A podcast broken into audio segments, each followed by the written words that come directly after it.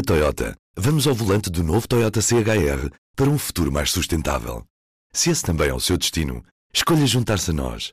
O novo Toyota CHR, para além de híbrido ou híbrido plug-in, incorpora materiais feitos de redes retiradas do mar. Assim, foi pensado para quem escolhe ter um estilo de vida mais ecológico e consciente. Cada escolha conta e escolher o novo Toyota CHR é ir mais além pelo planeta azul. Saiba mais em toyota.pt. Hoje falamos sobre o rendimento básico incondicional.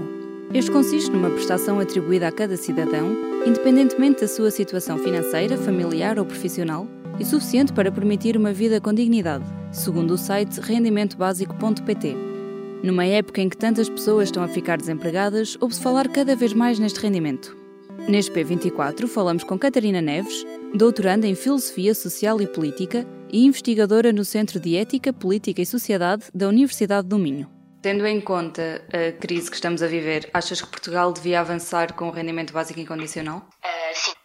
E porquê? Quais é que seriam as consequências disso? De acordo com o que, com o que me vem vindo a parecer e com o que nós estamos a sofrer, no fundo teríamos se calhar, três argumentos-chave para ser importante implementar o RBI agora. O primeiro seria o argumento económico. Não estou a dizer que é o mais importante, mas o argumento que diria essencialmente que precisamos de uma medida que consiga estancar a contração na oferta e na procura que estamos a viver. E, no fundo, o RBI é uma forma mais fácil e mais rápida de o fazer. Ou seja, a ideia, e com isto não estou a dizer que não é importante injetar dinheiro nas empresas também, eventualmente no setor financeiro, mas aqui a ideia é conseguirmos injetar dinheiro rapidamente, sem intermediários, que podem ser formulários ou necessidade de pedidos na Segurança Social, por exemplo. Sem isso, conseguirmos enviar dinheiro para as pessoas para dessa forma poderem um, continuar a consumir, sobretudo os bens que são essenciais para elas, e por outro lado também poderem garantir investimentos ou atividades que também têm impacto na oferta de bens e serviços. Portanto, esse seria o primeiro argumento. O outro argumento, que está ligado com o terceiro, é o argumento, de, e com o primeiro também, eles estão todos ligados, que seria o argumento do safety net, de, de, garantir que as pessoas têm um apoio adicional neste momento de perda de rendimento e não sei, a maioria das pessoas já, deve, já se deve ter tomado conta disso, não só pelas notícias, mas pelos casos que conhece à sua volta, e certamente também já tenho tomado isso em atenção. São várias as pessoas que eu conheço que estão a perder rendimento porque trabalham no setor do desporto, no setor do turismo, no setor de restauração, porque estão em layoff. Portanto, para essas pessoas, perder o rendimento é dramático. A Rede Europeia Antipobreza, o Branch português, lançou ainda em março, eu acho, no final de fevereiro, os números, como por exemplo, 33% da população, se eu não me engano, não consegue fazer face a despesas excepcionais. Isso não conseguia em 2019. Isto era quando estávamos aparentemente em crescimento económico e sem a perda de rendimento que temos agora. Portanto, é, é, é, no fundo conseguir que as pessoas nesta altura tenham uma rede de segurança rápida para fazer face à perda de rendimento.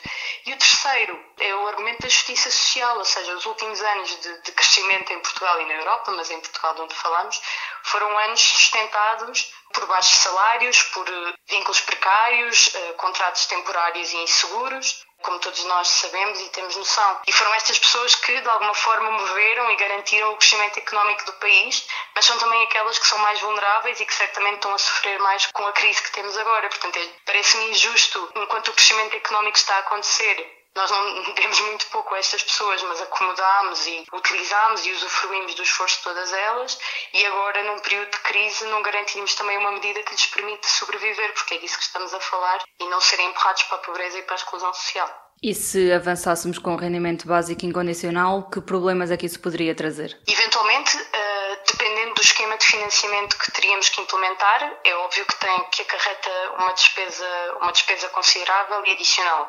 Portanto, isso teria que ser tido em consideração, mas existe maneira e existe forma de o financiar, e nem estamos a falar se seria supranacional ou seria nacional. É mais, é mais difícil para mim ver os problemas do que ver as oportunidades, sobretudo no momento em que nós estamos, estamos a viver. Então, e como é que se poderia financiar este rendimento? Nós podemos financiá-lo e uma das formas até que, que eu o professor Roberto Merkel escrevemos no público era através como com participação da União Europeia e nós achamos que isso era importante por tudo isto que eu mencionei antes, mas até por uma forma de legitimar o projeto europeu e de garantir uma solidariedade para todos e por isso o famoso Helicopter Money, onde teríamos o BCE emitir dinheiro diretamente para as pessoas, seria uma forma de financiar. No caso português, eventualmente através da dívida pública. E há muita gente que, que, que se mostra muito preocupada, e eu também, com o carregar na dívida pública, quando já temos um, uma dívida pública muito considerável, mas ao mesmo tempo, tudo o que temos vindo a ouvir é a necessidade, nesta altura, das economias fazerem um esforço análogo às economias de guerra, e onde muitas vezes o que se fazia era, de facto, aumentar a dívida pública para, para conseguir estancar os problemas que vivemos atualmente. Portanto, isso seria uma forma de fazer. Tinha que ser, obviamente, pensado e, obviamente, também com um mecanismo que permitiria e que garantiria a devolução de parte do dinheiro, porque nós estamos a falar de uma medida que é incondicional e universal, mas que obviamente terá beneficiários líquidos, que são as pessoas que perderam mais rendimento e que estão nos escalões mais baixos de, de, de, rendimento, sendo que aquelas que perderam um pouco e que vivem confortavelmente iriam devolver parte desse dinheiro. Estamos a falar de uma medida progressiva. Em todos os momentos, a fidelidade continua consigo, para que a vida não pare. Fidelidade Companhia de Seguros S.A. Neste episódio, ouvimos também Luís Aguiar Conraria, professor associado com agregação na Universidade do Minho, doutorado em Economia. Acha que Portugal devia avançar com o rendimento básico incondicional? Não.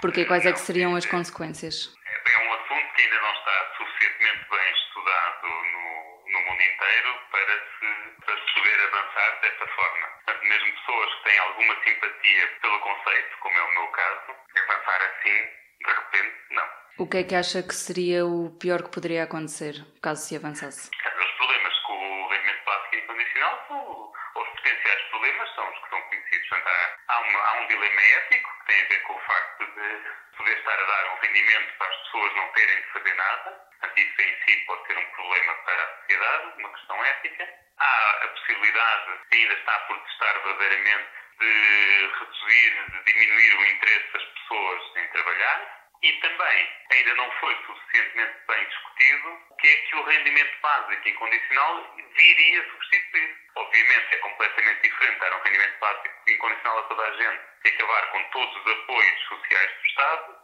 ou manter todos os apoios do, que existem atualmente, desde, desde saúde, apoio escolar, diversos abonos, subsídios de emprego e por aí fora. E em cima disso adicionar rendimento básico incondicional, nesse caso provavelmente não haveria dinheiro, ponto final, portanto nem sequer seria possível, ou, eh, encontrando um meio termo, é preciso discutir o que é que, o que é que se vai deixar, o que é que o Estado vai deixar de oferecer em troca, não é? Tudo isto exige uma grande discussão e grande ponderação, não dá para simplesmente dizer vamos avançar. Como é que se financia este rendimento básico incondicional? Depende, mais uma vez, do, do que ele vier substituir.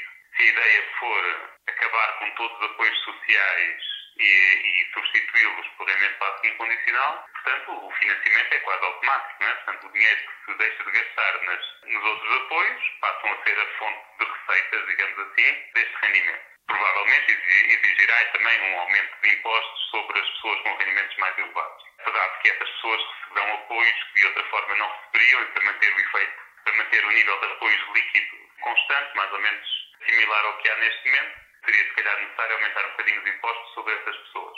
Se for uma ideia de manter os atuais apoios sociais, então não sei, não sei como é que se financiaria. Talvez com, se descobrirem os poços de petróleo, isso possa ser feito. O Luís acha que há alguma solução mais equilibrada do que este rendimento?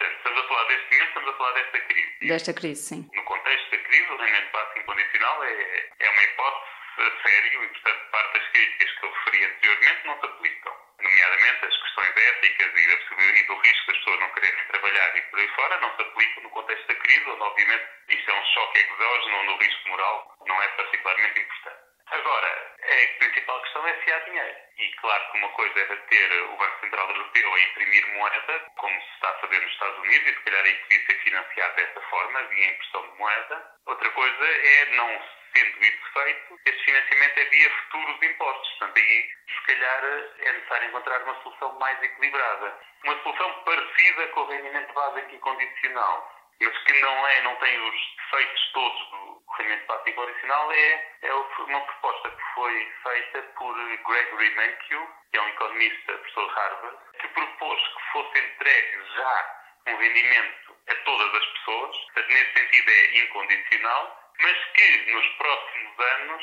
quem pudesse pagar teria de devolver. Ou seja, era um rendimento básico incondicional ex ante, à partida, mas se poste, mais tarde, e sim ver as condições que as pessoas tinham e recuperar o dinheiro de quem não dele precisar. Isso era uma forma de conjugar as vantagens do rendimento básico incondicional, que é não haver burocracias, entregar a toda a gente e, portanto, não haver o perigo de deixar pessoas que precisam de fora do apoio, com a vantagem de se conseguir ir buscar o dinheiro um ano depois ou uns meses depois a quem de facto dele não precisasse. Portanto, uma proposta nesses termos, que seria uma, um meio termo, digamos assim, entre os típicos financiamentos com base em condições e o rendimento básico incondicional, que ficaria mais ou menos a meio, seria algo que parece muito razoável. Do P24 é tudo por hoje. Até amanhã. O público fica no ouvido. Na Toyota, vamos ao volante do novo Toyota CHR para um futuro mais sustentável. Se esse também é o seu destino, escolha juntar-se a nós. O novo Toyota CHR, para além de híbrido ou híbrido plug-in, incorpora materiais feitos de redes retiradas do mar. Assim, foi pensado para quem escolhe ter um estilo de vida mais ecológico e consciente. Cada escolha conta e escolher o novo Toyota CHR é ir mais além pelo planeta azul. Saiba mais em toyota.pt